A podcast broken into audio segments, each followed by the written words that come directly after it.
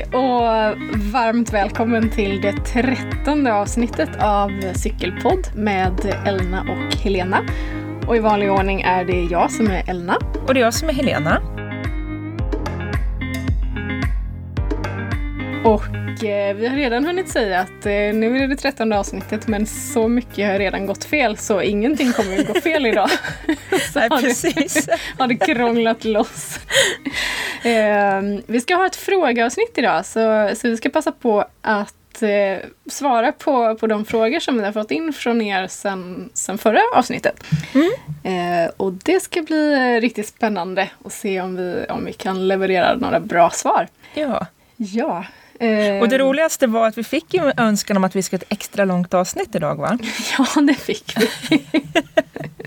Och då tycker jag då passar det ju superbra att vi tar lite frågor idag. Ja, det, det, det kommer bli riktigt fint. Och eh, Helena är vår frågeledare. Du eh, Precis. sitter på alla frågor och eh, tillsammans ska vi försöka svara. Så jag tycker att vi bara tar och pangar igång det här. Ja men det tycker jag också. Så kan vi faktiskt börja med en ganska intressant fråga. Ja. Eh, och då fick vi in, eh, det var frågan så här, eh, vill gärna att vi skulle berätta lite grann hur vi jobbar med psykologi.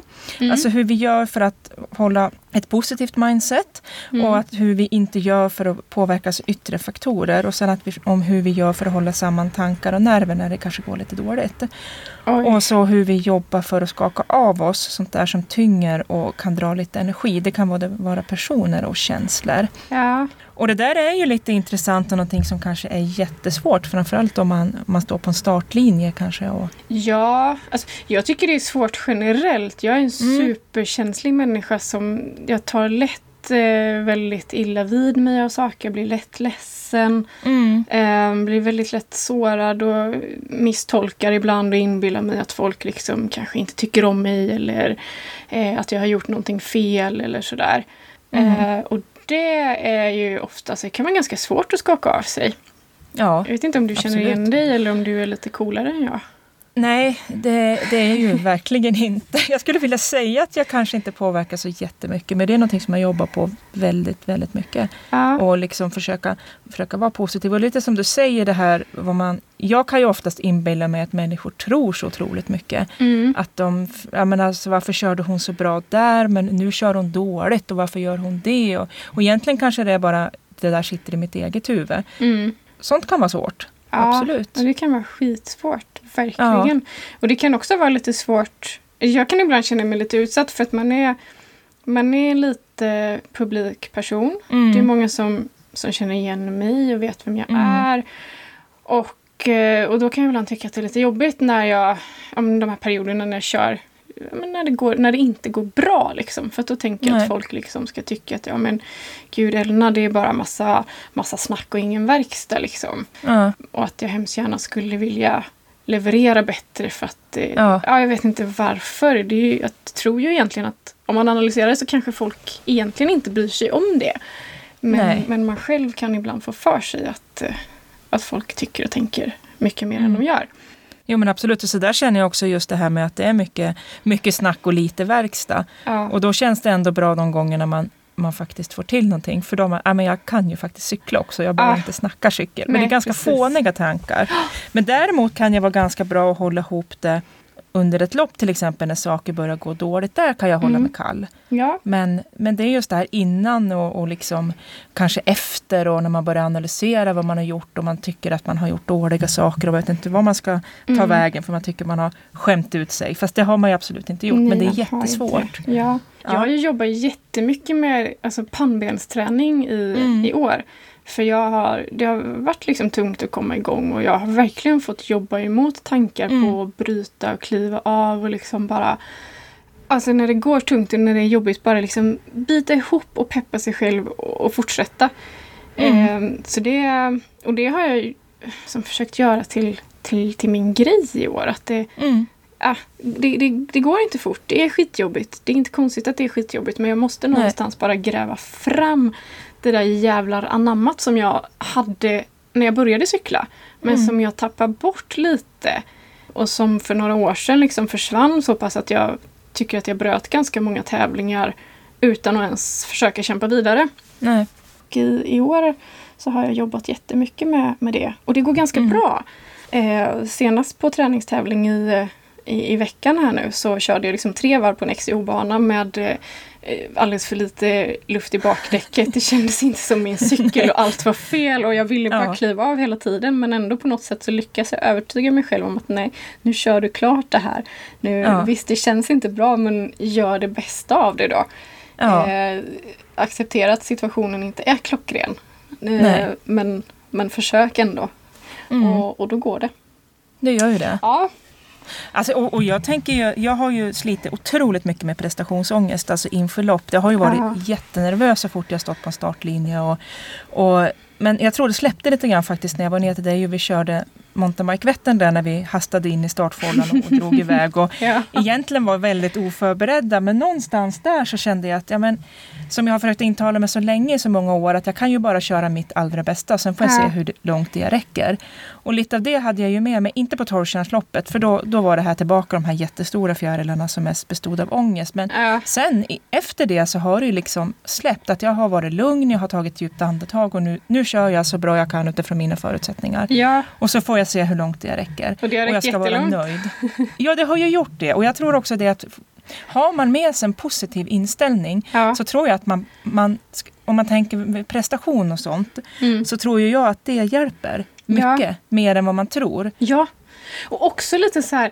ehm, ja, det har jag nog jag känt senaste väldigt starkt att jag orkar inte lyssna på saker som säger, eller på människor som säger negativa saker. Nej, Jag orkar inte. Jag vill, alltså på något sätt så känner jag att eh, det är inte bara mitt Instagramflöde jag vill ha fullt med pepp utan jag vill ha mitt flöde av vänner och ja, familj också fullt av pepp. Så jag liksom jag stänger nästan av när någon börjar älta eller gnälla och försöker Ja. istället bara ja, men plocka fram det som är bra. Eh. Som om att jag, jag vet inte riktigt men att eh, det är något som har hänt i hjärnan på mig där att jag, Mm. jag, har, jag har inte energi till bjäbb och gnäll. Jag vill liksom sortera bort det.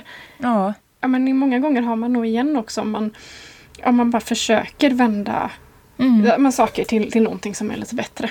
Det är Ja. skitsvårt. Men, ja, ja, ja, det är ju Ja. jättesvårt. Men, och sen tänker jag också det, alltså det, det här med att dra mycket energi. Alltså det är ju, så är ju kanske mycket av de sociala medierna också. Ja. Man, man, det är ju lätt, alltså det är ju jättekul att följa människor men ibland blir det lite som, blir det mycket gnäll eller, Mm. eller att det liksom Ja, jag vet inte. Det, drar, det kan ta oerhört mycket energi mm, som är onödigt, som man egentligen inte behöver. mm, precis. Bli av med. Ja, Förstår med vad jag menar. Bort med det. Ja, ja, men det sagt så tror jag att jag gnäller en hel del på mina Insta-stories visserligen. Jo, i och för sig. Men det måste man ju få göra också. Och samtidigt är det ju upp till, till den som ser och läser och så. Får, får väl sluta följa, Ja. får väl sluta läsa så. Men, men ändå. Ja. Nej, men jag tror det är viktigt också att man kanske får, får sortera ut det som man tycker är energitjuvar. Och, och kanske inte lyssna så mycket och tänka liksom utifrån sina egna förutsättningar. Jag skrev Mm. ett inlägg idag tror jag det var just det här om, om hur, hur jag blivit bättre i backar. Att, jag kanske, att det är ganska häftigt när man kan jobba utifrån sina egna förutsättningar och inte lägga så mycket energi på, på alla andra och vad de är duktiga på. Och Mm. om man ska försöka slå folk utan det kanske försöka jaga sig själv istället Mm. och titta på för det glömmer man oftast bort, hur mycket man har utvecklats själv. Man ser, Mm. man ser ju inte det på egen hand. nej. Nej, det där med alla andra, det är ett gissel Ja. genom hela livet som man verkligen behöver ta bort fokus från. För att det är, Ja. alla andra är skitsamma. Det är, Ja.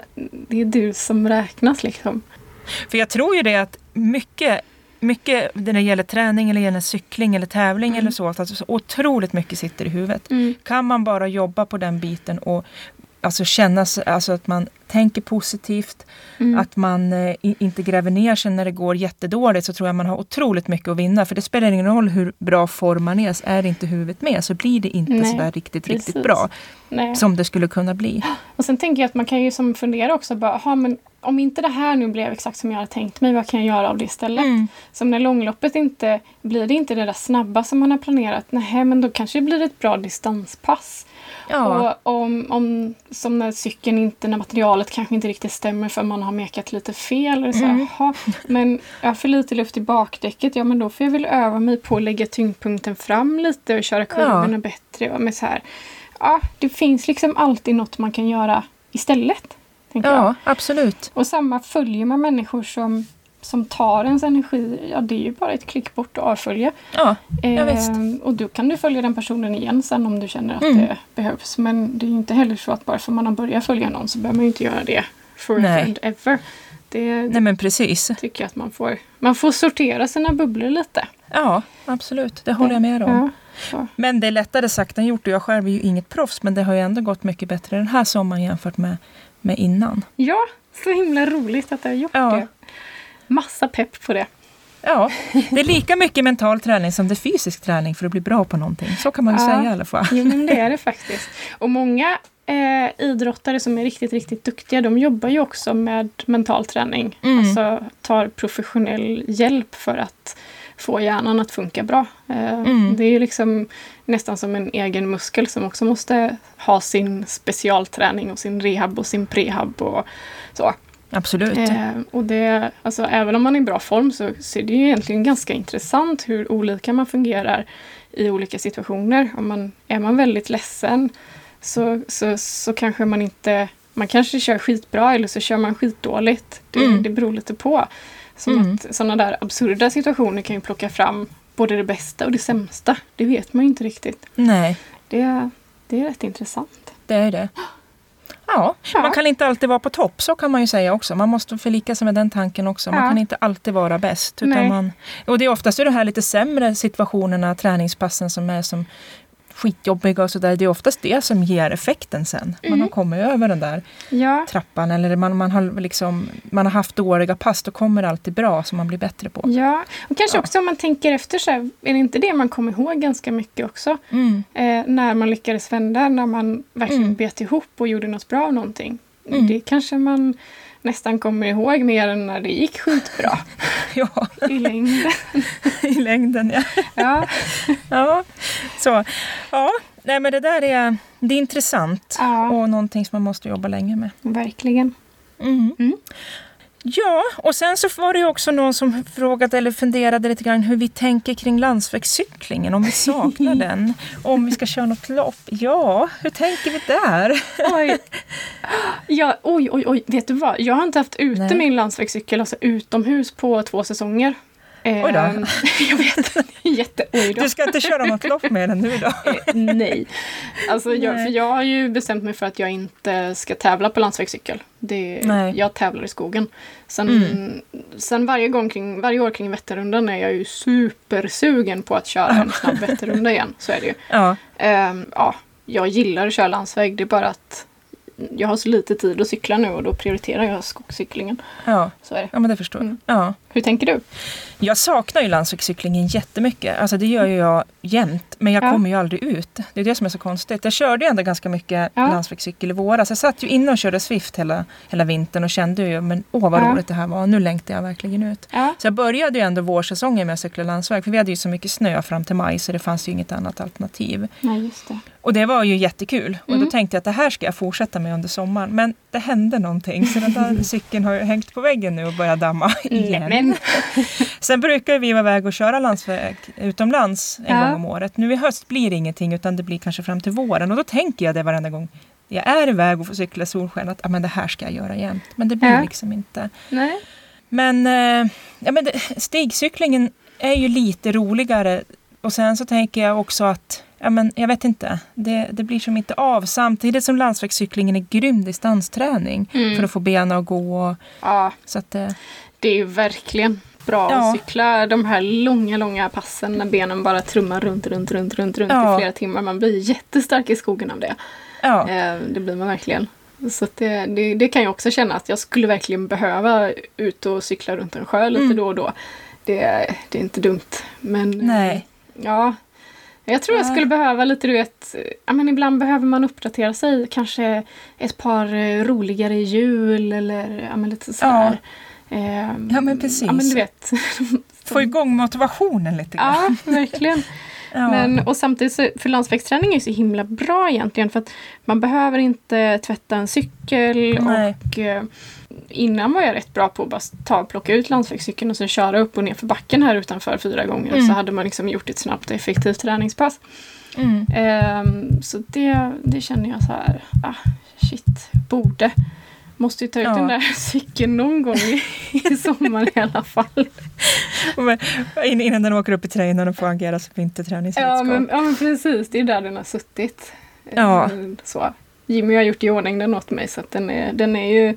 Jag behöver bara pumpa däcken, smörja kedjan och, och köra liksom. Men eh, ja. Men det blir som Så. inte. Jag ska ju Nej. köra lite mer i höst för vi ska väl köra lite landsvägsträningar med She Rides Östersund också. För jag tycker ju att det är otroligt kul. Ja. Och sen har jag alltid tänkt så här att landsvägscykling gör jag ju bara när det är solsken och fint väder. Och då är det ju underligt att jag inte alls har varit ute i sommar när det Ja. bara har varit solsken och fint väder. ja, verkligen. Men det har nästan varit för fint väder. Man har velat in i skogen i skuggan liksom.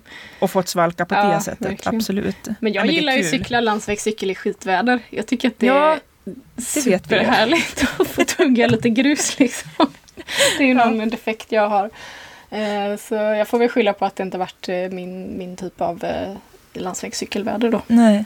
Men jag har ju varit lite sugen att eh, byta ut min landsvägsracer mot en cross istället för att kunna Mm. variera lite grann det här och kunna köra eh, asfalt och sen kunna köra cross. I Mm. alla fall när jag är här i stugan eftersom vi inte har så jätteroliga landsvägsturer. Jag menar, alltså, man åker typ till, till en by, och ner, Ja. upp och så. Men kan man få skarva på med grusväg så får man ju grymt fina pass för sånt hade vi här på försommaren. Ja. Så de tankarna finns. Så har man en, en bra cross eller gravelbike så kan jag ju slänga på smalare hjul och kunna köra Mm. landsvägslopp den också. För jag är väldigt sugen på Vätternrundan nästa år. Så, att, Mm. ja, Ja. så det, de tankarna finns. Men Ja. då ska man gå från det här och sälja den där cykeln som jag har, som jag knappt får någonting för, hitta en ny och sen använda den. Så jag får se, jag lägger det där lite på is. Ja. Men inga lopp i höst i alla fall. Så mycket vet jag på landsväg. Ja, ja, men det vet jag också. Jag, men jag kan ju säga, jag har ju en, eh, en cross. Eh, som är lite mer åt eh, gravelbike-hållet än crosshållet visserligen. Men, och den är ju, den, den använder jag ju, jag håller på att säga att jag använder den ganska mycket men det har jag inte gjort Ja. sommar. men, eh, men det är den jag kör med när jag har Lovis i cykelvagnen till exempel. Ja, just det. Eh, och det är ju jättebra för den är robust och tålig och den klarar Mm. både grus och asfalt och sådär. Sen har det ju varit för varmt för att köra henne i cykelvagnen för det har ju blivit som en eh, kuvös bastu där bakom plasten så det har ju liksom Ja. inte gått för den sakens skull. Men, eh, men den där cykeln, det är, min, det är min tyngsta cykel och det är min billigaste cykel men det är en cykel som jag tycker himla himla mycket om och använder Ja. väldigt mycket. Och jag gillar den här känslan av att ja, men jag får starka ben när jag kör den och så. så att, eh, ja, men det jag skulle komma till i alla fall är att det är väldigt bra med en sån cykel. Kör. Ja. Så att, eh, jag tycker du ska ta tag i och sälja den där då. Ja, jag kan ju nästan skänka det. Det är min, det är min gamla, min Ja. gamla racer. ja, men ska du inte behålla den då? Och köpa Jo, för affektionsvärdet möjligtvis att Ja. köpa en ny cross. En plus ett, du vet. Ja, men precis. Det börjar bli ganska mycket sånt nu. Men Ja. jag skulle vilja ha en lite mer utförsåkarcykel också, enduro-stuket. Men Ja. ja, vi får Mm. se.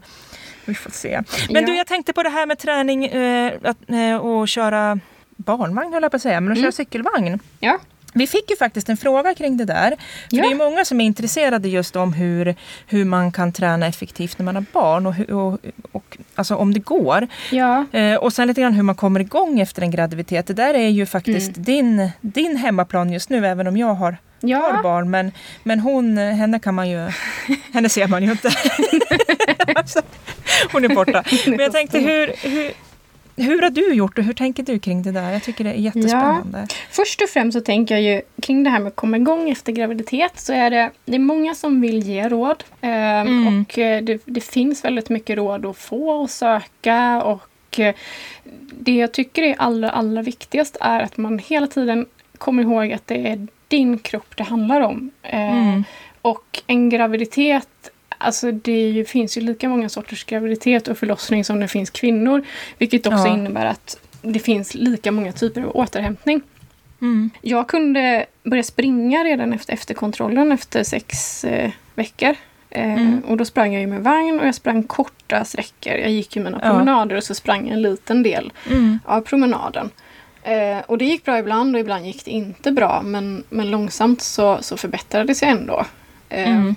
Jag eh, gjorde ju mycket, jobbade mycket med mamma mag-appen i början och sen så, så slutade jag med det och körde lite, lite random styrketräning här och där. Ja. Eh, och eh, kan säga att det är klart att alltså min graviditet och min förlossning var jobbig.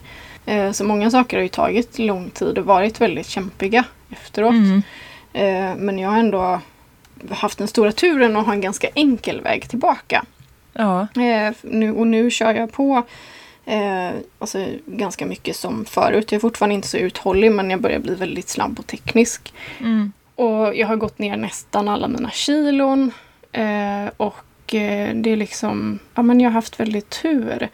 Eh, och så, och, nu börjar jag känna att jag pratar bort mig här. Jag är så mån om att inte jag ska vara en sån där som pepprar loss med en massa råd som man följer och jämför sig med andra. Och, så, jag vill inte bli på den här stora ångesten som man kan få när man ser hur andra nyförlösta verkar vara ute och orkar jättemycket och springa jättelångt och cykla. Och, alltså, för där är ju verkligen alla andra syndromet eh, superkämpigt.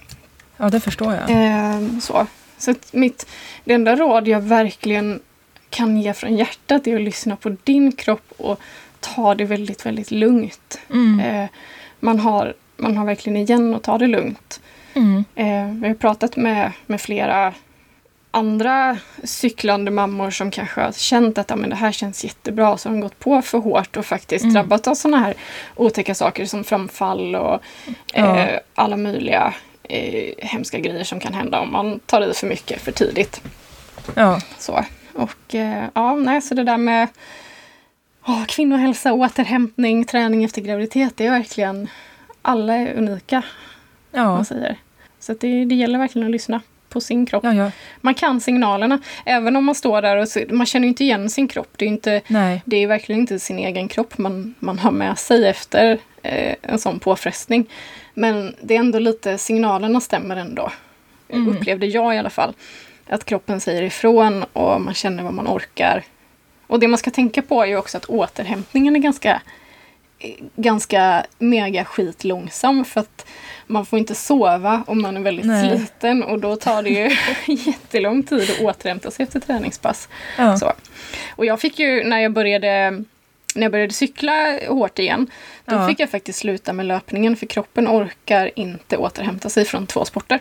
Nej. Nej, det var lite jag. synd för jag, för första gången på länge var jag ganska stark eh, och skadefri och löptränad på ett bra vis efter alla de här Ja. vagnrundorna. Men eh, Mm. cykel är det jag ville prioritera så att, eh, Mm. då fick jag ta bort löpningen. Mm.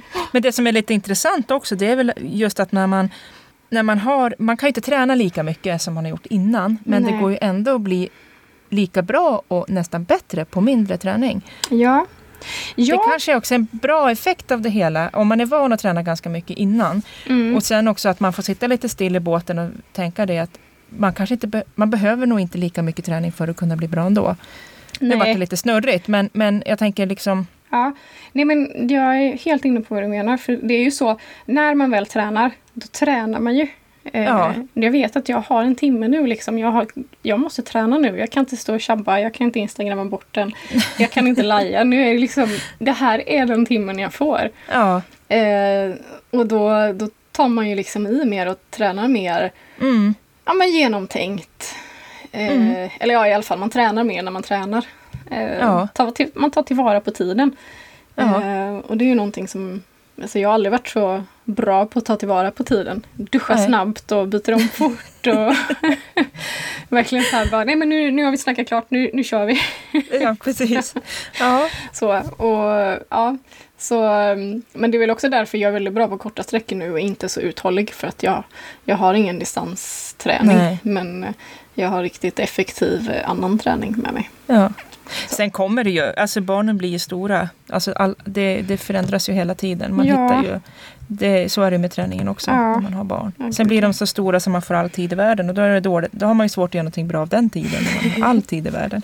Det kan ju bli, Ja, ja men det är en Mm. sån där grej när, när man står där med sitt nyfödda pyttelilla barn så kommer det massor med föräldrar och bara ja, ta tillvara på den här tiden nu, det kommer gå jättefort och man bara ja, kan det gå fort för att jag är dödstrött? och nu har det gått, eh, nu är Lovis snart 11 månader och Ja. alltså hon det har ju gått jättefort. ja ja är ju ja. liksom ingen bebis längre och bara de Nej. här 11 månaderna, jag kan inte fatta vart de har tagit vägen. Så snart Nej. sitter jag väl där och känner som du att ja, jag ser henne aldrig. Nej precis. och nu, ja. Mm. Nej då, men det går ju som sagt var att vara effektiv med, Ja. för, trots man har barn och kunna träna på ett Ja, bra sätt. gud, det är ja. väl det här att nyttja tiden. Ja, verkligen. Så. Jag la ju upp en, story häromdagen. Jag fascinerades över hur jag tyckte att jag hade tagit god tid på mig i omklädningsrummet efter träning. Ja, Då hade jag på tio minuter, verkligen tio minuter, duschat, bytt om, fixat med allting, hunnit göra en story, allting sånt där. Och lite andra perspektiv. Innan hade jag väl inte ens tagit mig in i duschen på tio minuter. Liksom. Nej. Så ja, det, det, man, man ändras, eller man, Ja. man, man blir bättre på att utnyttja tiden till, till det man verkligen vill göra.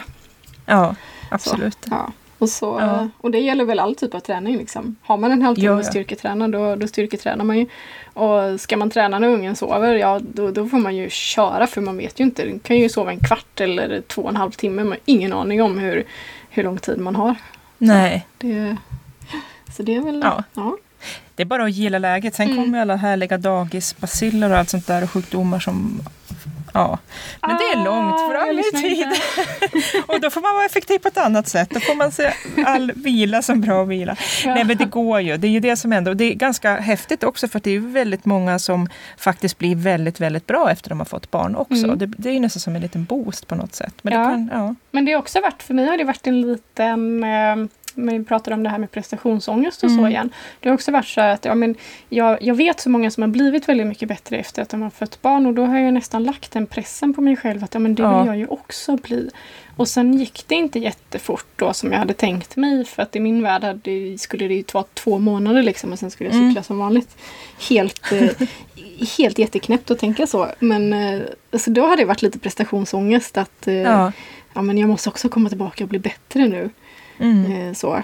Sen, eh, sen att jag bestämt mig för att bli bättre är en annan femma. så, ja. Ja. Ja. Men eh, det går i alla fall. För det var också en fråga va, om man kan träna effektivt med barn. Mm, Och ja, det, det, det kan man. Men absolut. man, man får räkna med att en del av träningspassen också blir avbrutna eller kortade. Eller att man ibland kanske inte orkar för att man inte hade fått sova. Nej, men visst. Mm. Så är det ju. Mm. Eh, och jag, sen har vi faktiskt en liten rolig frå- fråga. Ja, då tänkte jag på jag som är verkligen en fikacyklist av rang. Oh. Så här, min puls är betydligt lägre när jag cyklar än när jag springer och åker skidor. Är det så för dig med? På Insta-story. Ja. Och, ja, kan man väl säga så här.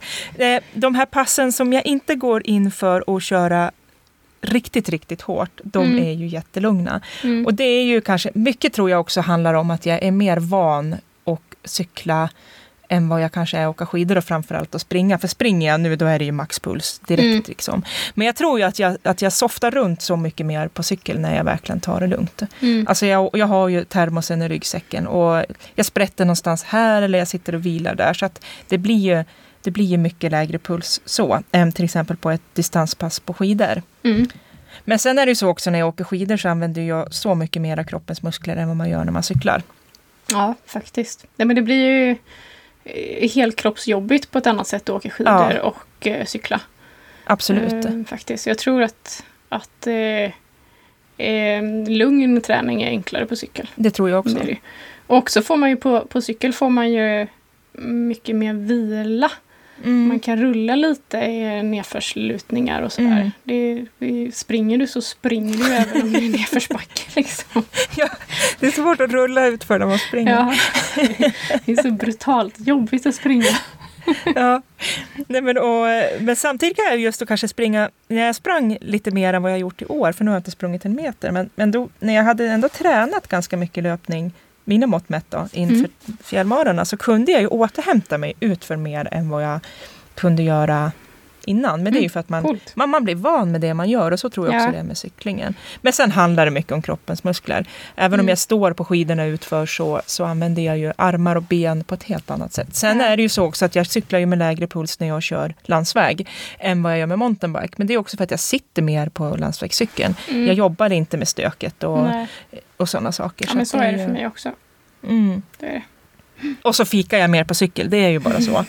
jag, ju, jag tar inte fram kaffetermosen på skidorna när det är så här 15 minus och sätter mig i en snöhög och ser glad ut. Utan jag kanske tränar mer effektivt på skidor än vad jag gör på cykel. Ja, det kanske du gör. Kanske. Ja, Ja, men det var en lite rolig fråga. det var det faktiskt. att, Ja. ja. Kul. Mm. Ja, nästa fråga. Och på tal, om, på tal om stök och sånt så fick vi också en fråga kring det här hur, eh, hur man kan bli bättre i skogen. Ja. Och det kanske är svårt att, förklara i en podd men alltså om man eh, det var en tjej som undrade så att hon hade gärna velat höra beskrivningar av hur man anpassar tekniken när man kör i olika typer av terräng. Mm. Till exempel hur tar man sig fram på stigar med lös sand och hur gör man för att lätta sig ta, ta sig över rötter. Mm. Men egentligen är det ju samma, alltså grunden är ju egentligen samma. Slapp, mm. Slappna av i kroppen, försöka ha så mycket fart man bara törs och, mm. eh, och hålla blicken långt fram. Mm. Det är så här, det kommer man ganska långt på. Ja. Och det låter ju Oavsett jätteenkelt men eh, det, det kanske inte alltid är. Men Nej. det här med att lite fart löser det mesta, det, det ligger mycket i det. Ja. Eh, och att, eh, att titta, att, att lyfta blicken och inte titta mm. precis framför djuret utan titta en bit fram på stigen. Det löser också mm. många, många grejer. För cykeln kan ju mycket mer än man tror. Ja. Eh, så, så då kollar man kollar man längre fram så har man liksom, då låter man ju cykeln lösa problemen hela tiden. Ja. Så.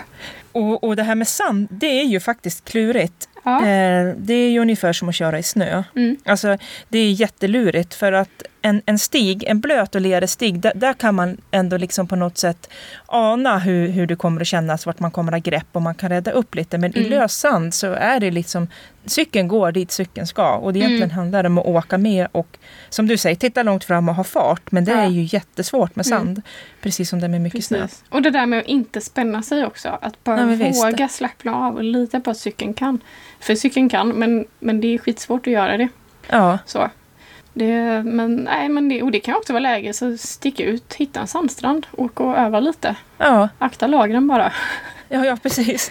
Och sen försök och försöka. Klarar man det inte första gången då får man ju försöka tills man har satt det. Ja. Det är så man utvecklas. Jag satt faktiskt och tänkte på, det finns ju mycket andra saker. Det här att vara mjuk i kroppen och kunna följa med sin cykel. Jag satt och tittade på EM eh, e i mountainbike här mm. Nu, nu försvinner ju dagarna alltså när man har semester, men det var ju här om kanske i helgen eller något sånt där. Så tittade jag på när tjejerna körde om hur, hur de liksom, hur de står på cykeln, hur, hur fint de följer med. Och det kan ju också vara ett mm. tips att man kan titta på sådana saker. Titta ja. på ett cross country-olopp. Eh, det finns ju jättemycket sånt att söka på nätet. Det är bara att gå in på typ ja. Red Bull och titta på världscupgrejerna. Så man kan lära sig mycket av att titta på andra, ja. lika mycket som att cykla med andra. Men då får man ju ändå liksom, jaha, det är så där man kan ha armbågarna och man kan börja på benen mm. där. Jo men det här, den här attackpositionen liksom. Mm. Kolla hur tjejerna gör. Eller kill ja. killarna kan ju förstås killarna också. också absolut. tjejerna är lite bättre. Och, och, också det här med att stå upp och, och mata på. Att man inte ska sitta ja. tungt i sadeln hela tiden. Utan är det, är det mycket rötter så bara ställ dig upp och jobba med cykeln. Eh, ja, för, följ med liksom. Mm. Ja. Jag lärde mig en jättebra grej som inte jag tänkt så mycket på, i alla fall inte medvetet nu när jag höll på att hoppträna så väldigt mycket. I och med att jag kör fullgång så, ska, så är det bästa sättet det att komprimera dämparna när mm. man ska hoppa. Ja. Eh, och det kan ju vara över rötter eller stenar eller över ett hopp. Jag har ju också använt mestadels har jag som använt armarna. Jag har ryckt liksom i styret och det funkar mm. ju det också. Men i, i, ett hopp då får man ju lite, cykeln kan ju faktiskt dra iväg. Men mm. komprimerar man med benen och liksom gör ett kaninskutt då har mm. man ju större kontroll också. Precis. Så det var en sån där nyckel som jag fick med mig. Ja. Vad grymt. Mm. Nej, det är bara att leka och leka mycket och ja. öva och, och våga köra. Och ja. Får man kliva av upp på cykeln igen, prova med lite mer fart, åk över rötterna rakt fram, inte på, alltså ta dem mm. inte på snedden helst. Nej. Använd dem som språngbrädor. Mm. Och se till att man inte kör med alldeles för mycket luft i däcken i Nej, skogen. För precis. det gör ju att det blir studsigt och jobbigt. Ut med luften så man får grepp och det, det, kan, det har man mycket nytta av mm. i sand. Det är ungefär ja. som att köra fatbike på vintern. Ur med luften. Det ska vara jättelite luft för då får man mer bärighet. Och så mm. är det också i sand. Ja, men där får man verkligen experimentera sig fram till för att hitta det som funkar och det man trivs ja. med. Och, och, och, det är väl något som generellt eh, är ett råd till oss tjejer också. Våga experimentera lite. Ja. Testa hur det känns. Och känns det inte bra så kan man ju alltid ändra tillbaka. Det gäller ju både dämparinställningar och lufttryck och mm. sadelhöjd. Alltså allt. Alltså, mixtra. Jag tror vi mm. behöver bli bättre på att mixtra mer. Faktiskt. Ja. Och också våga hänga på de som är bättre. Eh, Ja. Får du chans att ligga på rulle på någon som, som, eh, som är riktigt duktig så gör det och spana in Mm. vägvalen och Mm. kolla hur de gör i kurvor och utför. Mm. Och liksom, det kan man lära sig jättemycket på. Titta på. Och det kan man ju göra för att skrämma bort lite hjärnspöken också, för det gjorde ju du nu när du körde Ja, stenkistan. jag tänkte gjorde på det. det. Ja. Den där jäkla stenkistan som jag... Eh, eh, jag jobbade ju mycket med den. Den är på, på svarta banan på, Mm. på IKHP. Och, Vi kanske ska berätta vad en stenkista är? Visst, Ja. det du? Ja, det är, alltså det är ju ett eh, trixigt parti som ett hinder på en XCO-bana. Där Mm. det ligger eh, massa stenar, ganska, ofta ganska stora stenar som man ska ta sig eh, över. Mm. Eh, ibland är det naturligt och ibland är, de, är det byggt. Och Mm. Ibland finns det ett självklart spårval, ibland finns det liksom flera val. Och, och den här stenkistan då, det är, det är en stenkista i nedförsbacke. Eh, så en Mm. ganska brant nedförsbacke och Ja. eh, det finns väl egentligen två vägval där. Eh, ett Mm. enkelt och ett lite svårare. Och det som har gjort det superkruxigt för mig är att man måste ta en kurva först. Och, och Ja. kurvor har ju varit lite min svaga sida då. Eh, så att det, det har jag tyckt varit jobbigt med den. Eh, både kurvan och att det känns brant. För att det känns som att man kan slå sig jättemycket om man ramlar. Ja. Men den där då, den, den körde jag innan jag fick barn. Och då var det faktiskt Mm. Annie Söderberg som coachade mig ner för den. Då körde hon först. Mm. Sen så stod jag där med den här, jag har fått barnkroppen som man inte riktigt kände igen och bara nej. Först, först orkade jag inte, det går liksom inte, jag kunde inte köra Nej. sånt. Och sen vågade jag inte. Eh, och vi var ju där när du var hos mig. Ja, Eh, den, ja. Och jag försökte och försökte och försökte och försökte och det, liksom, det gick inte. Och jag satt i gräset och tänkte, "Nej, det där, det där klarar jag inte. Ja, ja, nu, nu, men nu tror jag att du skulle sätta det faktiskt. För Ja. nu har du, har du kört så himla mycket eh, trixiga grejer på SM-banan Ja. och sådär. Så nu tror jag att du skulle sätta den lätt. Mm. Men i alla fall, vi var och körde intervaller häromdagen och då, då körde jag lika fort som de andra tjejerna. Eh, vilket gjorde att jag kände att fasen nu är jag nog tillbaka på riktigt. Ja. Och, och så avslutade vi det passet då med att eh, sticka till stenkistan. Ja. Och eh, då, då var det en av mina ganska nya cykelkompisar faktiskt, Mm. Elin, som är, hon är kung på eh, teknik. Hon kör riktigt, riktigt bra. Eh, Mm. Särskilt utför och i kurvor och över tekniska saker. Hon är så bra. Så då körde hon före mig. Och så körde Ja. jag precis i hennes, eh, följde hennes bakdäck då. Ja. Och, eh, och då gick det hur lätt som helst. Hon är en sån där ja, men lugn och bra människa som man känner sig Mm. trygg med. Så bara, ja, nej, men jag är bara följ efter, det är bara göra som hon gör. Ja. Eh, så då, nu har jag äntligen liksom, nu, nu kör jag den där jäkla sten, stenkistan igen. Ja. Eh, Härligt. Så. Ja. Ja. det är härligt. Och, och då kan vi också tillägga det här med hoppa. Nu börjar jag liksom känna att kroppen håller ihop för att hoppa också. Att Mm. det börjar, musklerna börjar koppla ihop sig lite grann. Så att det, ja. Ja. det är väldigt bra. Bra Ja. känsla. Bra känsla. Ja, bra känsla. Så att det, nej, men det är som sagt var bara att öva, öva och gärna åka med andra. Ja, och, och precis. titta på videosar. Det gjorde Ja. jag när jag skulle hoppa också. Jag skannar ju Youtube efter hoppvideosar. Ja. Och ser man att andra fixar saker då, då, då är det ju lättare. ja, men precis. Har någon precis kört och det gick bra, då vet man ju att det går att köra. Ja, Så. då är det inte så, och sen- så svårt. Nej. Även om det kan vara... Och sen ska man väl absolut inte pressa sig för mycket heller. För det, man, man ska inte ta onödiga risker. Så Nej. är det ju. Inte ställa för höga krav på sig själv. Nej. För då, då tappar man ju lusten i cyklingen och det får man ju inte heller göra. Och, Nej. och tänker man att man inte törs tävla till exempel för att det är sådana svåra saker. Då ska man ju ha med sig att det alltid finns en finns ju alltid en plan B. Det finns ju ett B-spår. Ibland till och med ett C-spår. Så att eh, Ja, man, man behöver verkligen inte hålla på med, med det där svåra och trixiga man inte vill. nej. Mm. Och på tal om det. Ja. Det blir ju fina övergångar idag Ja, tycker du är jag. bra på det. Ja. Vi fick en fråga som jag tycker är jätteintressant och väldigt relativ. Och det är ju också det här, vad behövs för att tjejer ska ta mer plats och kunna utvecklas inom mountainbike? Och det Ja. handlar ju inte bara i tävling. Nej. Och det tycker jag är jätteviktigt att tjejer vågar ta plats. Mm. För det är ju, även om det vänder mycket så är det ju en, en mansdominerad sport. Mm. Det, det har det ju varit. Ja. Men, och det behöver det ju inte för alltid vara heller. Nej, Det behövs mer tjejer som vågar cykla. det gör det verkligen. Mm. Och då ska man först kan man säga att det, det, det har blivit fler tjejer som cyklar. Mm. Men det är fortfarande ganska långt kvar. Och Mm. det som också är, är roligt nu är att det finns ju många det finns många som jobbar för att skapa en mer inkluderande Mm. arena. Du och jag gör det. eh, Det finns eh, Ja, lag med tjejer som gör det. Det finns eh, ja. enskilda tävlingstjejer som gör det. Det finns klubbar som gör det. Så att det, är Mm. liksom, det händer väldigt mycket på en, Mm.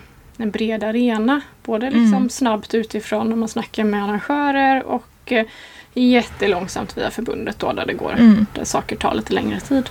Mm. Så att, men ja, vad är det som behövs? Det är ju ofta en sån fråga man ställer sig. Var är tjejerna? Ja. Var är de? Vart är de? Ja. ja. Nej, och sen när man väl då som, som eh, vi kör ju ganska mycket skidresa upp på Östersund. Helt mm. plötsligt mm. står vi där med 30 tjejer som man inte ser annars på stigarna. Ja. Och det är många så här, för, för jag, jag, jag, tänker att än så länge behövs det verkligen tjejspecifika träningar. Mm.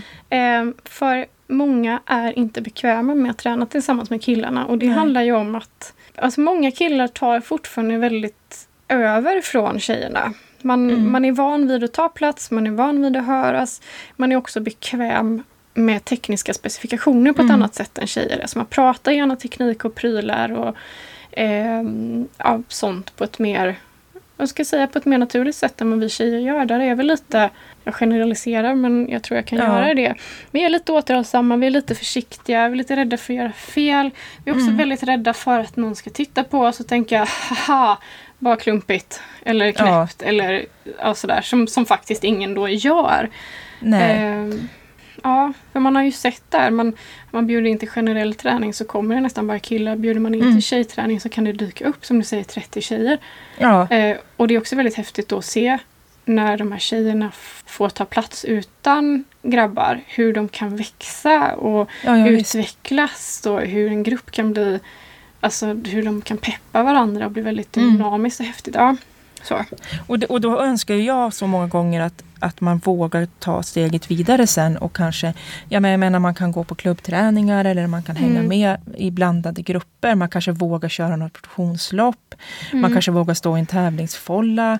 Eller, eller vad det nu kan vara. Ja, ja verkligen. Att man, eh, det är kul, det är roligt att se om det blir mer tjejer. Mm. Det är det. Och jag, alltså det är min innerliga önskan att MTB-arenan ständigt ska utvecklas och bli mer inkluderande. Ja. Eh, och att tjejer ska känna sig mer och mer bekväma. Mm. Så. Sen är jag också nu då som nybliven mamma, för innan har jag verkligen sagt, men vad är folk? Kan de inte bara komma och träna? Så jag har mm. insett att hålla på med MTB och vara förälder, eh, det kräver ju skitmycket. Eh, ja. Faktiskt. eh, för jag tror att de flesta kvinnor faktiskt, de är hemma med ungarna. Mm. Det, det, behövs en väldigt stöttande partner för att man ska kunna komma iväg och, och träna mm. mountainbike några gånger i veckan. Ja, visst. Eh, eller vilken träning som helst egentligen kanske. Men eh, ja. jag, tror, jag tror det är så många känner också. Man har inte ork, energi och tid Nej. riktigt. Tyvärr. Tyvärr är det ju ja. så. Så. Nej, det, är så, det, ja. men det är svårt att säga vad man kan göra. Men mm. jag tänker så att det handlar otroligt mycket om ett inkluderande klimat. Och det är både verkliga livet och framförallt också på, på sociala ja. medier, i Facebookgrupper. Att man inte ska känna sig att det är dumma frågor man ställer. Eller, eller att man ska bli klappad på huvudet och det där fixar ja. du inte som tjej och så Nej. vidare. Det kan ju vara ganska vanligt förekommande. Jag tror vi har pratat om det innan. Man, man mm. står där, man har sin cykel. Eh, mm. och det det spelar ingen roll om något annat är bättre. Man har den cykeln att göra det bästa med. Ja. Man har inte ekonomisk förutsättning att Nej. skaffa en bättre cykel eller någon annan hjulstorlek. Och så kommer det någon, någon snubbe där som i all välmening dock. Alltså, mm. hade du haft 29 tums så hade du kunnat uh, köra det här mycket snabbare. Eh, och, och det tror jag många upplever som lite småjobbigt också. Att de hela tiden ska, ska få höra att du, du skulle kunna ha en bättre cykel eller du skulle kunna eh, ja, har du de här pedalerna eller blaha blaha så blir det mycket ja. bättre. Så jag tror att vi som redan cyklar ska tänka oss för och bli ja. bättre på att säga att ah, men det här är bra, det här kan du göra det med.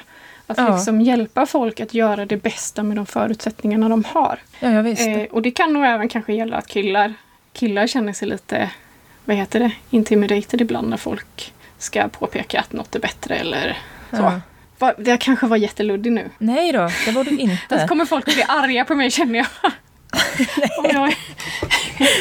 Men det är ju så här, det gäller ju inte alla. Alltså det är ju, men som liksom rent generellt så. Det finns ju killar som är grymma och ta hand om alla. Liksom. Ja, och, det, och det finns, finns det killar som är lika mycket nybörjare som tjejer. Och det är det ja. också. Man, är man alldeles ny så får man ju liksom... Alla har ju varit ny någon gång och det ja. finns ju hur många som helst som är nya. Så att man, bara man tillåter sig att vara det från början så ja. blir det också lite lättare. Ja. Tror jag. är också så här, för, och, och många tjejer är lite så här i början Så ja, men det är lite jobbigt med SPD, det är lite, så här, Mm. lite jobbigt att cykla. Så här. Och då kanske de hittar på ett sätt som gör att det funkar för dem. Som var ute och cyklade Ja. med en, en kompis som precis har börjat häromdagen. Och då hade hon, eh, för att hon skulle våga använda sina SPD-pedaler, då hade hon sänkt sadeln lite grann. Så hon satt ju för Ja. lågt. Men det gjorde att hon kände sig trygg med pedalerna. Och så tänkte Ja. hon att ja, men när jag känner trygg med pedalerna då ska jag, då ska jag höja. Och min första Ja. instinkt var ju bara så här, jag ville ju höja upp hennes sadel direkt. Men, men då Ja. kände jag så här, nej men, men låt henne köra några pass då. Hon kommer att höja upp det sen när hon känner sig Ja. trygg. Ja, ja Ehm, visst. och så tror jag också att vi måste bli, man måste tänka att ja men, ja, men det får väl funka så då. Ja, ja. det- Man får backa lite grann. Ja. Ja. och det är ju så, Mm. men det är lätt om man tycker att någonting är väldigt bra att man verkligen liksom vill dela med sig av det. Mm. Eh, och det gör man ju ofta i all välmening. Det är som Mm. ja, men det här med olika däckstorlek. Eh, som Ja. när, när 29 kom och alla skulle liksom alla de som var sålda på det skulle, skulle sälja in det till de andra. Och, Ja, ja, Frälsa ja, hela världen. Ja. Och, ja, nej, men det kanske räcker med att du själv är frälst då. Eh, Ja. Den andra får komma på det på något annat sätt. Mm. Eh, och det är ju så, man står där och ska börja cykla och är, man får väldigt mycket man får väldigt mycket råd som man inte har bett om. Nej. Eh, så.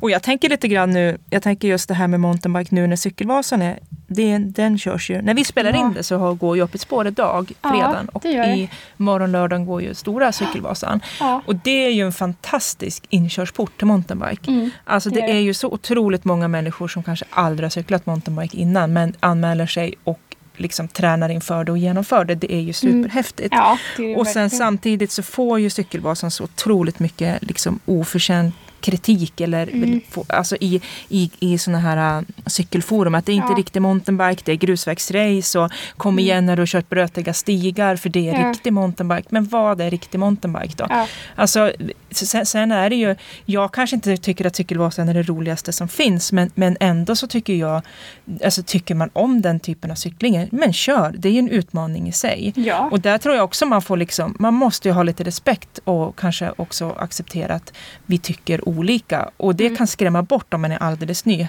Att ja men det här är inte riktig mountainbike. Nej, precis. Och där, där sa du ett ord som är oerhört viktigt, just det här med respekt. Mm. Ehm, det tror jag att med, med mer respekt så lockar vi fler personer till, Ja. till sporten på sikt, både, både tjejer och killar. Eh, att vi måste liksom acceptera att det, man gillar olika typer av cykling. Ja, Och, och just det här att Alltså, cykelvasan är ju för oss som har cyklat länge en väldigt enkel cykling. mm. Tills vi ska cykla det fort till exempel. Ja, för det är inte så himla lätt att vinna Nej. cykelvasan. Eh, nej. faktiskt. Det krävs en jäkla massa för att kunna köra det loppet så fort. Mm.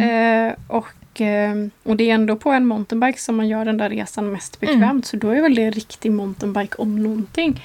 Ja, ja. Eh, så. Och, och tar, man, tar man den typen av lopp så, så även om det inte är supernice stigcykling hela vägen så är det ju ett av de loppen som har den häftigaste eventkänslan. Och, Oh, ja. eh, det är ju skitjobbigt att inte vara där tycker jag för det känns som alla är där och man missar festen. Och, ja. Ja, men man vill bara åka och höra en Vasaloppsjingel och, och mingla Mm. lite i expot. Och, åh, jag tycker det är skitpissigt att inte vara där. Även Ja. om jag inte är pepp på grusvägscykling. Liksom. Nej. Så. Nej, men det är ju det som är det fina med, med cykling och överhuvudtaget. Det finns ju så otroligt mycket man kan göra. Man hittar ju sin grej. Vissa vill åka utför, vi- vissa vill köra riktig brötestig och vissa Mm. tycker att det är fantastiskt kul med lopp som Cykelvasan eller som vissa långlopp som är lite enklare som Mm. Engelbrektsturen och sånt där. Ja, precis. Jag menar det, det, det drar ju så otroligt mycket folk och det någonstans måste ju ändå visa på att ja, det, det, faktiskt är bra. det är så häftigt med cykling. Alla kan ju typ cykla. Mm. Eh, tror jag också vi har pratat om tidigare, va? Hur, hur bra det är. Ja, ja, ja visst. All, alla funkar. Har man knäproblem, är man överviktig, alltså, nej, det funkar. Man kan Det cykla. funkar. Bara man hittar sin grej. Mm. Så att det, ja. Ah, det är Nej, så bra med tror jag. Ja, även om det, det spelar ingen roll vilken form av cykel heller. Nej, det gör det inte. Nej. Ja, men och sen Ja. så fick jag ju också, det, det, för jag, jag har ju bytt ryggsäck, vätskeryggsäck i år. Ja, just det. Eh, Du kör jag med ryggsäck. Ja, en Ja. annan ryggsäck nu, om jag är nöjd med min vätskeryggsäck. Och det Ja. är jag ju verkligen. Vad körde du med för märke tidigare? Eh, Jag har kört med, jag har provat Camelback, det Mm. funkade inte alls. Eh, Jag har kört en Osprey-väska, en lite mer, alltså lite mer turryggad. Det är många som kör med den, jag har kört Nattvasan, skidor på Ja. med den också. med vätskeblåsa och mycket fack för mina fikatermosar. Men eh, jag har ju dragits väldigt mycket med ryggproblem. Jag får Ja. väldigt ont i ryggen när jag lastar grejer i, i ryggsäck. Ja, eh, när jag åker skidor och springer så har jag också en Innovate-väska, en lite mer löparvänlig rygga. Mm. Och jag tycker ju att det är bättre när jag kör långa lopp att jag får ha vätskan på ryggen istället för att fippla med flaskor och sådär. Jag är lite Mm. mer bekväm med att få dricka ur slang. Det gör också att jag får i mig mer vätska. Mm. Men det har ju varit ett problem när jag har fått ont efter en timme eller så. Men så Ja. kom jag ju, fick jag ju köpa en väska av en kompis, eh, en USV, heter det så? USV. Mm. Jag vet inte hur man ska uttala det. Uttala Ja, Mm. precis. Och de ska ju ha ett annat bärsystem. Det finns ju vissa som har det. Coxa Carry har ju också ett specialbärsystem. Ja. Men här knäpper du på USB-väskan så knäpper du liksom, du har ingen, inget avbärarbälte som du typ har på en vanlig ryggsäck. Nej. Utan du, du knäpper bara över bröstet och det ska göra att väskan sitter stadigt på ryggen. Mm. Och liksom, för det är ju oftast när det börjar skumpa och skvalpa och fara som det kan bli tungt åt ryggen. Ja. Så jag provade den där på vinst och förlust i våras. Tänkte att jag måste prova. Dels ska jag åka långt nu och, och sen Mm. så måste jag ju få med mig lite grejer ut. Ja, med verktyg och sånt. Och Ja. det har fungerat jättebra. Det har varit några lopp som jag har haft lite ont i ryggen. Mm. Men det kan ju också bero lite grann på att jag slarvat med styrketräningen såklart. Som vanligt. Men jag tycker att den funkar superbra så jag är jättenöjd med den. Ja. Jag skrev en litet omdöme om den på bloggen häromdagen. Ja. Men just för jag har ju inte märkt av den. Nej. Framförallt när jag har kört teknisk stig så har jag inte märkt att jag har en ryggsäck på ryggen. Och det, det tycker jag är ett ganska bra betyg på en rygga. Alltså på riktigt. ja, För jag är så här, jag, det, ryggsäck är typ det värsta jag vet. Jag känner Mm. mig, jag gillar inte ens en vanlig ryggsäck. Jag känner mig som fångad och instängd och alltså det, det nej. Usch för att ha ryggsäck. Men om det Ja. finns en ryggsäck som typ inte känns på ryggen så skulle jag vilja ha det. För, mm, för ja men det är, på, på min ram kan jag bara ha en, eh, en flaska. ja Eh, vilket gör att jag ofta går, går torr liksom. För att, Mm, men jag har en ryggsäck, jag har en, en, en camelback. mm, Men, och jag har testat den lite så halvt motvilligt någon gång då. Men mm. eh, nej, sen är jag så här, jag har stått med den några gånger bara jag borde ha den här för att jag kommer bli så, så eh, uttorkad. Och sen bara Mm. tar jag den inte ändå för att jag avskyr grejer på ryggen.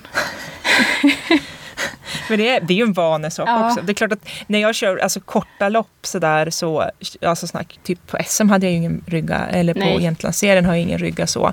Men, men mm, ofta på distanspassen och framförallt när jag cyklar här runt stugan när jag är på fjället så måste jag ju ändå ha med mig lite förstärkningsgrejer. För Mm. fjällen är fjällen. Liksom. Det Ja. är en jacka där och det är lite verktyg, det är slangar även om jag kör slanglöst. Och, Ja. och få ner allt det där i ryggfickorna, det funkar ju inte heller för då får jag också ont i ryggen om Ja. jag packar allting för Och så blir det långt så ner. himla hoppigt när man ska ha mycket i ryggfickorna. Det är som skakar runt och så blir man irriterad på det också. Ja. Eh, så. Och sen är jag lite orolig att stoppa allt för mycket i ryggfickorna som pump och sånt där. Om jag det är så att jag skulle ramla Mm. så, så kan jag göra mig riktigt illa. Mm, ja. På, på den här väskan så är ju ryggplattan lite hårdare än vad den var på Mm. min Osprey-väska. Och det tror jag också kan ta upp eventuella fall bakåt. Full pott till USW-väska alltså. Eller USW. Ja. USW. USV. Ja, eh, ni får gärna komma med input på hur vi ska säga. Men det är ju bara vi personliga åsikter. just Men jag tänker så här också för att man får, jag tror också ska man hitta en ryggsäck så måste man testa sig fram vad som Ja. passar för en. Ja. Men svar på frågan så är jag supernöjd. Det är första väskan som jag känner wow, det här Kul. funkade jätte, kul. jättebra. Du, Ja. Förresten, visst är det väldigt roligt när man får så, här, testa och utvärdera prylar? Ja, Det tycker jag Det är, är ju det. kul att verkligen så här, hårdköra och se vad de eh, går för och, och sådär. Det, ja. Ja, Ja, det, Kul. det, det är superkul. ja, nice. Ja. Sen så fick jag också frågan, nu var det mycket mig här, men hur jag firade mina SM-medaljer. Och jag, jag tänkte på den där frågan Ja. jättemycket. För när det vi firade, ja, Hasse då och min dotter hade gjort middag när jag kom hem. Eh, vi, jag drack ett halvt glas vin och sen somnade jag. Och efter silvret var det, då åt jag pizza då efter sprinten. Och, efter, Ja. och sen hade jag Hasse lagat jättegott efter, efter själva, ja, Exio. den andra medaljen också. Mm. Men jag firade ju inte så.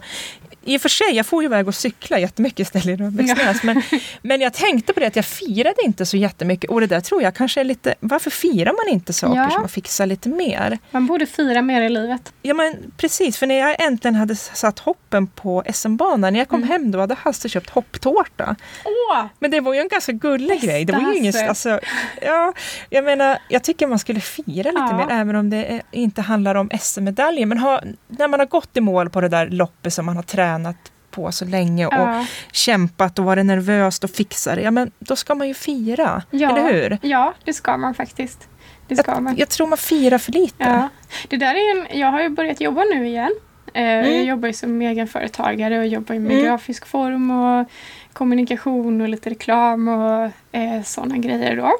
Och där finns ju en kultur av att man firar ganska mycket. Varje Mm. gång man får ett nytt uppdrag så firar man ju. Så att, eh, Ja. Och nu då som ensam så, så får jag ju korka upp bubblet tillsammans med familjen istället. så Ja. så jobb, jobb är jag ganska bra på att fira. Men eh, alltså äta hopptårta, där eh, kan, Ja. ju, kan ju de flesta nog förbättra sig tror jag. Ja, ja visst. För jag tror det. Och jag, hade, jag vet ju någon gång när man har, klar, när man har kört någonting riktigt, Mm. riktigt jobbigt, när jag åkte Nordensjöloppet till exempel, då skulle jag fira med en cola i mål. Men sen skulle jag också köpa någonting. Jag hade liksom det, jag måste köpa nya sportbroar. ja, men så fixar jag det här, ja, men då ska jag gå och kosta på mig det där. Eller, Ja. Det behöver inte vara dyra saker, men jag tror man behöver fira lite mer. Ja, man behöver verkligen fira mer. Det är bra. Ja. Livet är för kort för att inte fira en himla massa. Nej men visst. Mm. Och det kan jag tänka mig att det kan vi nästan koppla ihop med den här första frågan också. Hur, för att hålla motivationen uppe och för att tänka Ja. positivt. Det är kanske sådana saker man får ha när det är Mm. lite tungt. Att jag menar, sätter jag det här intervallpasset riktigt, riktigt bra, ja men då kan jag fira med någonting. Intervalltårta. Eller- Intervalltårta. E- Eller att eh, liksom, jag tror det, det kan vara att man, det gör också att man tycker att man faktiskt är bra om man Ja. firar lite mer. Ja, Man kan lura hjärnan lite grann. och plus att det är ganska kul också. Det är Ja. roligt om man, om man har gjort någonting och så bara bjuda in lite vänner random och, och fira loss lite grann. Jaha, Det är ju ha kul. Ja. Intervallfest. ja. Jag fixade de där fyrorna, kom och fira. Nej men, nej men seriöst så tror jag att man är, Ja. jag själv är jättedålig på att fira. Och, det, det tänkte jag, och jag tänkte då just det här SMet, att jag kanske skulle ha firat det mer. Men vad, Ja. hur skulle jag ha firat det då? Jag. Jo, jag cyklade, så det kan väl vara ett bra sätt bra att fira också i och för sig. Ja. Men, Men först, först kan man köra fyra gånger fyra och sen får man fyra gånger fyra. ja, Förlåt, Nej, den var det- jättedålig. men den var bra. så, så att fira lite mer tror jag. Ja, en bra mission här i livet. Ja, Fira lite mer. ja. Mm. Mm. Nej, men jag tror väl att det var väl de frågorna som vi har fått in. Ja. Ja. Ehm, ja. Jag fick, ju, jag fick också en fråga om ett bra träningsupplägg för Ja. nybörjare som vill bli bättre. Och då känner jag i vanlig ordning så här att ja, jag vill vara lite försiktig med att svara på, på frågor kring träningsupplägg. För man har ju, alltså, jag, både, jag kan, du kanske känner så också, men jag känner att ja, men jag kan jättemycket men jag har ändå liksom ingen Ingen kvalificerad tränarutbildning eller, eller så. Så att jag vill vara lite försiktig och bara liksom Mm. dra till med ett ut och cykla. Låt det kännas Mm. kul. Glöm inte bort att vila är jätteviktigt. Blanda Nej, långt och kort. Men, men vill man ha ett upplägg så tycker jag att man ska snacka med någon som verkligen har bra erfarenhet från det. Ja, och så tänker jag det, vi pratade om det i podden för några avsnitt sedan Mm. också, när du skulle ha träningsläger, att det kan också vara en jättebra grej om man är nybörjare. Ja, Åk på träningsläger, precis. där får man lära sig mycket. Och sen Mm. då om vi ska snacka det här med tjejer och cykling. Så en sak som jag skulle vilja skicka till alla tjejer som precis har börjat cykla. Det är ju att många tänker att de bara ska träna lite själva först. Mm, Eh, och eh, det tänker jag att man inte alls ska. Utan stick ut, våga sticka ut och träna med andra direkt. Det, Ja. det lär man sig jättemycket på. Absolut. Bara, bara, bara, bara våga satsa. Ja, Det är skitkul att göra det. Och det är det. annars härvar man omkring och ja, men är försiktig superlänge. Liksom. Det, det, det är nog mitt eh, bästa råd. Träna med andra. Ja. Just nu var det mitt bästa Precis. råd. I alla fall. Ja, det är ett jättebra råd. Ja. Ja, vi fick en fråga till, men jag tänkte att den kan vi spara på och göra ett helt avsnitt av, för det pratade du och jag om innan. Det är det här, jag fick en, någon som ville veta lite grann om min cykel. Och då Ja. tänkte jag att det skulle ju vara jättekul att få nörda ner sig ett helt avsnitt av de cyklar som vi har haft, från Ja. det vi började fram till idag. Eller hur? ja, absolut. Jag, kan, Ja. oh, jag vill jättegärna prata om min cykel Mm. och alla mina andra cyklar. Ja, Det, det tycker jag verkligen vi ska göra. Det kommer bli ett superbra, superkul avsnitt att spela in i alla fall. nej men det, det tror jag vi får, det spar vi på att göra ett helt avsnitt Ja. av, eller hur? Det gör vi. Det gör vi. Mm. kommer bli grymt. Absolut. Ja. Men du, ska vi runda av nu i vårt extra långa avsnitt här? ja. Har, vi, har det blivit Ja. ett extra långt avsnitt? Ja, vi är uppe i en timme snart. Ja, och vi har nästan Ja. inga bloopers i det här avsnittet. Ofta får du ju klippa bort en himla massa när vi sitter Ja. och bara skriker klipp, klipp, klipp, klipp på varandra. Och vissa brukar ju få vara kvar som överhettade datorer i förra Ja. avsnittet. Men det hör till det här poddlivet hörni. Ja, Ja. är verkligen. Men, eh, och så ni som har gått i mål nu på Cykelvasan när ni lyssnar på det här ska ni ha ett, en stor eloge för att ni har fixat de där nio milen. Och Ja, har ni inte verkligen. fixat hela loppet så har ni i alla fall vågat prova. Precis. Mm.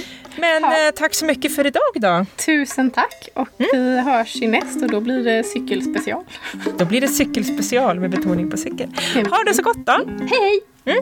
Hej hej!